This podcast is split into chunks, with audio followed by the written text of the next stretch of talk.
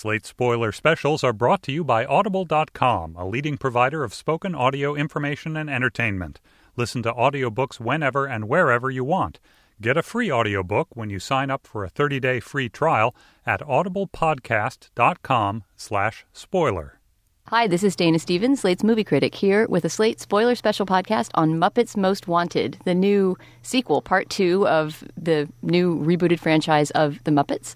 And joining me to talk about it is our resident Muppet expert, as I think of you, John Swansburg. Definitely resident Muppet enthusiast, anyway. I'm definitely an enthusiast. I don't know if I know enough to be considered an expert, but for these purposes, I'm happy to play that role. And you are also Slate's editorial director. Correct. And also, you've got some recent Muppet background because you just reviewed a big biography, the big new biography of Jim Henson, right? Yeah, I did. For the New York Times. That was really fun, and it was an excuse to go back and rewatch like probably way more Muppet movies and television shows than was strictly necessary for the purposes of writing that 800-word review. Yeah, that is a great excuse. So yes, you're steeped in Muppet lore right now. I am, yes. I've watched Labyrinth recently, which probably most people can't say. Most people of my age probably can't say that. Most people who can say that are actually working on a felt puppet right now. They have one on their hand. Exactly. So Muppets Most Wanted, you liked this better than I did. We haven't really talked about it yet. We saw it together but didn't meet up after the screening. Right. So as you know from my review now, I was sadly not a fan. I really wanted to like this. I mean, I brought so much goodwill in because I just love the Muppets, really liked the last movie. It was sort of a silly reboot, but it was such a sweet-spirited one that I sort of felt like they got the Muppets. Yeah. And I deeply feel that the Muppets Most Wanted does not get the Muppets, and so I want to get at why you think it does, or at least you're willing to accept its flaws more. Well, it's interesting. I mean, I left the movie thinking, oh, that was fun. It wasn't as good as the previous Muppet movie to my mind, but I enjoyed it. It felt a little like longer than it needed to be. It felt particularly slack in the second half. But I left like a pretty happy Muppet camper, and then I edited your review, and afterwards I was like, wow, Dana kind of convinced me that I didn't like that as much as I thought I did. I mean, I thought you made a lot of good points about what it missed about the Muppets, but I don't know. I mean, part of it for me is I enjoy being in the Muppets company. I feel like the people behind the Muppets reboot do, to some extent, get what is pleasant about and fun about the Muppets. I like that this was a caper. I feel like a caper is a great old Muppet form, and it allows it's a fun setup, plot setup for the kind of hijinks that the Muppets excel at. I thought the music was good, although not as great as the previous one. And to me, the music problem was that there was no breakout song. There's no song I could imagine myself actually singing, you know, outside the context of being in a Muppet movie. Yeah, we should say that the music is by Brett McKenzie, the Flight of the Conchords guy, who also did the music for the first movie. The team is almost identical to the team of the first movie, directed by James Bobin, co-written by the director and Nicholas Stoller, who co-wrote the first movie in this franchise reboot with Jason Segel, and the music by Brett McKenzie. And so I feel like all those people who got it the first time are still there. I wouldn't even quite say that this movie sells out the Muppets or makes them tawdry or something like that. It just doesn't give us enough of what we want from them. I mean, to me, I think part of it was that when I watched the 2011 movie, it had been so long since there'd been a major Muppet production that I think I was just really starved for Muppets. Like, I think that the first movie benefited a lot from going in, having not seen a Muppet movie for a really long time, liking the Muppets to begin with, and then feeling like, oh, wow, like I'm in the hands of people who really love this form of storytelling and this puppetry, and they've executed it well, and like this is great. It feels like going home again and having an enjoyable experience. And now going back to see another iteration of that a mere 3 years later, I feel like, you know, with a bar set relatively high, it was bound to be something of a disappointment. But here's my question. If this had been that 2011 movie, would you have had that same feeling? Would the nostalgia alone and the love for the Muppets alone have been enough to elevate this movie? That's a great question. I think probably not. And in part I think you made a really good point in your review that crystallized something that I don't think I'd quite figured out on my own. But, you know, we haven't talked much about the plot, but the plot of this film involves there being a kind of evil Kermit twin named Constantine, who's a Russian frog, and who's also a criminal mastermind, like the number one thief in the world. And when we first meet him, he's in a Russian gulag, but he escapes and ultimately switches places with Kermit. And so a lot of this movie is actually focused on this new evil frog, Constantine, not on good old Kermit, who I think we all love spending time with. And I think that was a big problem for this movie. Like, there's just a lot of time spent with this new evil frog who's like kind of a one-note joke, and Kermit's kind of off in the gulag doing his own thing, which is pleasant enough, but you don't have that whole sort of like gang getting back together sort of vibe that animated so many of the previous movies. Right. I mean, because they strand Kermit, because the filmmakers choose to strand Kermit in this gulag, which I will say, I like the scenes with Kermit in the gulag, with Tina Fey as this guard, the Russian prison guard who's secretly in love with him. That stuff is funny. You like that more than I did. I thought that stuff was okay, but it was just like it required a lot of Tina Fey and Kermit. Like that was what they had one. Like I thought they had one good scene and one good number, but then when the movie would shift back there, I was sort of like, okay, like more of this. He's obviously going to escape at some point. He's obviously going to like train the the other members, human members of the gulag, to do some kind of funny song and dance number. It all felt kind of like scripted ahead, and I wasn't particularly excited to see how it would be executed. I just wanted Kermit to get back to the gang. No. It's a static choice to strand him there at the gulag. Those scenes are good, but they're static, and they don't bring us the thing that we want, which, as you say, is Kermit and the Muppets together doing their own caper, having their own adventure of some kind. Instead, it was just a strange story decision that at some point they just said, let's make, I don't know, 3/4 of the scene be about the relationship between Ricky Gervais, who is the right-hand man of the villain, right? He's the Muppets' evil manager who's secretly in cahoots with Constantine, and this Russian frog who's pretending to be Kermit. I mean, neither of those are really Muppets. I mean, they're not the Muppets that we know and care about. Also, I mean, they're both villains who don't change at all. It's not like, they're the Grinch or some sort of complex character who sort of either their heart grows at the end or, you discover something about the root of their evil. No, they're just kind of flat bad guys who remain flat the entire time. It's great. It's a great point. And we don't spend that much time with any of the other Muppets. All the other Muppets have relatively small screen time. It's like Scooter has a line here, Fozzie has a line there. There's actually one of the Muppet characters you spend the most time with is what I would say the worst Muppet, this guy Walter, who was essentially created for the previous movie and sort of made sense in the context of the previous movie. It was a kind of funny conceit, like, oh, here's a Muppet living in the human world, needing to find the Muppets. Like, that worked. But, like, Walter's kind of like a milquetoast little puppet. Like, no one cares about him, I think, outside of the context of that. There's even a joke about that in the movie at one point, right? There's some sort of, among the Muppets, there's some sort of joke about, some people think too much attention has been paid to Walter. Oh, I thought that joke was about just like how those Muppets, that's spoken by one of the rats from Muppets Take Manhattan. I think it's Rizzo, the rat. And I thought that was just a joke about how he felt like he had been given short shrift, not necessarily because of Walter, but maybe the subtext was that Rizzo was upset, particularly with Walter. I think that was one of the few callbacks to the previous movie. I mean, that story world that was established in the last movie with Jason Segel and Amy Adams falling in love and, Walter being their friend is completely gone. It might as well have never happened, right? When it comes to this movie, this is kind of a standalone caper, as you say. So, okay, so we've established that the villains are kind of dull.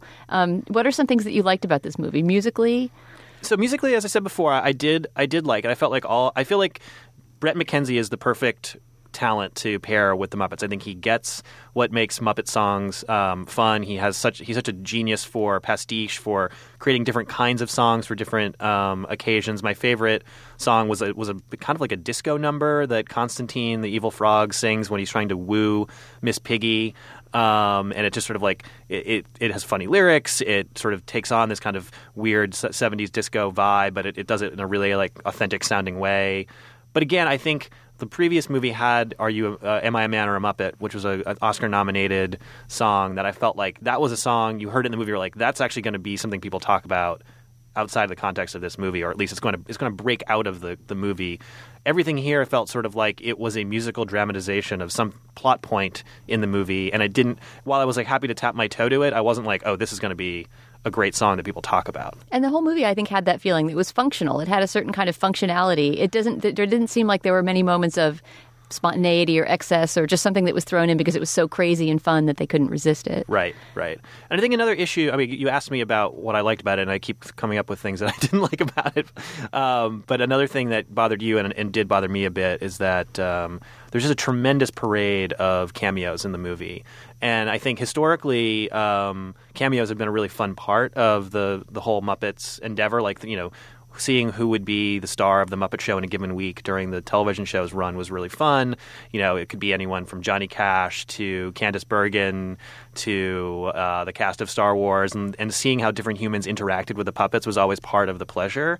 But here, and I'm basically stealing your idea, but like here, the the humans were sort of like, oh, it was more like, look who we got to do a scene with the Muppets. They flash on the screen, and it's almost like a game of like, can you spot the cameo? They're there for a second, then they're gone, and a lot of them didn't even really interact with the puppets. It's like, oh, there's Lady Gaga. Oh, and then she's gone. Like, oh, there's Usher. That Usher was actually kind of a funny joke because Usher shows up playing an Usher at a wedding, but that was like but that's like the nature of it. It's like a one note joke, right? It's like Usher doesn't really have any chance to interact with the puppets, and that's a lot of where the magic happens, I think, in the Muppets, is the interplay. Right. I mean, both in Sesame Street and in the Muppet Show, it was sort of all about a human standing next to a Muppet and them having some sort of interaction. Obviously, the last movie as well, since it was about Walter learning to become a Muppet rather than a human, was also about that discord between the flesh and blood figure and the felt and cloth figure. Right. But if you don't play on that, then what is the point? That was especially true of the Celine Dion cameo, where she shows up with Miss Piggy to sing this kind of power ballad about lost love when Miss Piggy is pining away for who she thinks is Kermit, but is, of course, actually Constantine. Right. But Celine Dion not only didn't interact with Miss Piggy, she just didn't seem to be in the same space as her. You just had the feeling that Celine Dion was in front of a green screen in Vegas after her show, quickly taping this portion of a song for the Muppets. It didn't give a feeling that she was doing anything other than lending her brand name to the show. Yeah, I agree. So let's take a quick break for a word from our sponsor. The Spoiler Special is delighted to be sponsored by Audible.com, the leading provider of premium digital spoken audio entertainment on the web. They have more than 100,000 audiobooks, which you can play on any device, including whatever you're hearing us on now, and they have a special offer for spoiler listeners. You can get a 30-day free trial and one free book by signing up here, audiblepodcast.com/spoiler. So you can choose your free book there, and they have tons of choices, as I say, but we like to recommend something that's related in some way to the topic of our podcast, and it so happens that we have an excellent, excellent Audible plug this week. John, do you want to take it away? Sure. Well, the book that I reviewed about Jim Henson is available on Audible. It's by Brian J. Jones, and it's a truly engrossing biography. Jim Henson was just such a remarkable talent. I think anyone who's a fan of the Muppets or Sesame Street sort of knows that, but I for one, did not appreciate the degree to which Henson was a true genius and a pioneer, and also a very savvy business mind as well, which is something I certainly didn't understand before reading this book. And so if you're even a casual Muppet fan, I think it's a really fun read, and it's an inspiring one. I mean, just Henson's one of those talents who you learn about, and it just makes you sort of feel in awe of his abilities and the energy and joy that he brought to his work. It makes you really inspired. Yeah, I really wanted to read that when I read your review of it. And every time I see the Muppets, it makes me miss him. I feel like, of course, it's hard not to be nostalgic and think if he were still around, what would the Muppet franchise be like, and what would not be allowed to happen? Sure. So to find Brian J. Jones' wonderful biography of Jim Henson and 100,000 other books, you can go again to audiblepodcast.com/spoiler. The Spoiler Special thanks Audible for their support. All right, John, back to Muppets Most Wanted. Your job here was supposed to be to defend this movie, but you seem to be getting swayed over to the dark side of believing that it's a betrayal of the Muppets. You've ruined this movie for me, Dana. I know you're so persuasive, but no, I did really enjoy it, and I'm not doing a very good job of explaining why. I mean, one thing that's tricky is that there are a lot of, as is the case with lots of Muppet things, there's lots of great gags, like sort of individual moments that made me laugh. Particularly in the beginning of the movie, I felt like there was a good pace of just jokes that were classic kind of Muppet jokes, or just really well executed. And one that really stuck in my mind, and I don't know if it'll sound funny when described, but it's really great when you see the movie, is that they have this opening number. It's very meta. The movie begins the moment that the previous movie has ended, and they break into this big musical number about how they want to do a sequel right away, and so they're singing about doing a sequel, and they're tossing out as part of the song various ideas for what the new movie could be. And you see little visions of different pitches made by different Muppets, and one of them is the screen flashes to black and white, and you see the figure of death holding his scythe, sitting next to a chessboard, and across from him is the Swedish Chef, and it's obviously the idea is that you would be a Muppet version of the Seventh Seal. Which I agree, that was a great gag. Which is like, you did not see that coming at all. Obviously, making the Swedish Chef being the one who's in that shot is just, I've always thought the Swedish Chef is the funniest Muppet, but that was like truly like a laugh out loud moment for me. Did not see it coming. And a great, just like, classic Muppet nod to other, to the history of art. That said, like, that's obviously a very sophisticated joke. It's not one that, if your daughter was watching that movie, like, would she get like a Ingmar Bergman joke? Probably not. Of course, the Muppets always are nodding to the adult world and the children's world at the same time. Although one thing that struck me about this movie was that a lot of the material here seemed to kind of peg more to adults than to children. And this is something that actually Neil Genzlinger mentioned in his New York Times review. But like, there's this whole subplot involving a sort of like Inspector Clouseau type investigator played by Ty Burrell. He's an Interpol guy trying to find Constantine alongside Sam the Eagle.